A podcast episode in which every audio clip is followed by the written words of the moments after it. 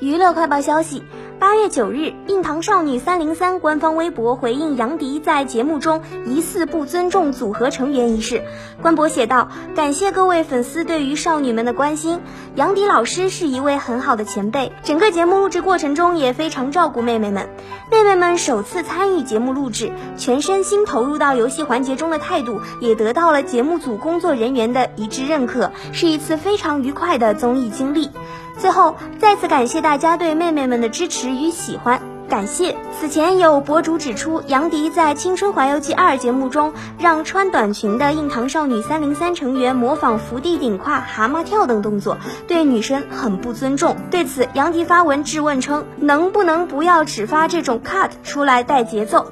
他表示，节目中自己很照顾妹妹们，游戏环节也绝对没有恶心意味。节目组为突出游戏效果，对部分内容进行了剪辑，造成了误会。对于恶评中对妈妈的攻击，杨迪表示：“我必须和你刚到底。”随后，杨迪又在微博中晒出了一张节目中与嘉宾的合影，并配文：“没事了，一切都好。”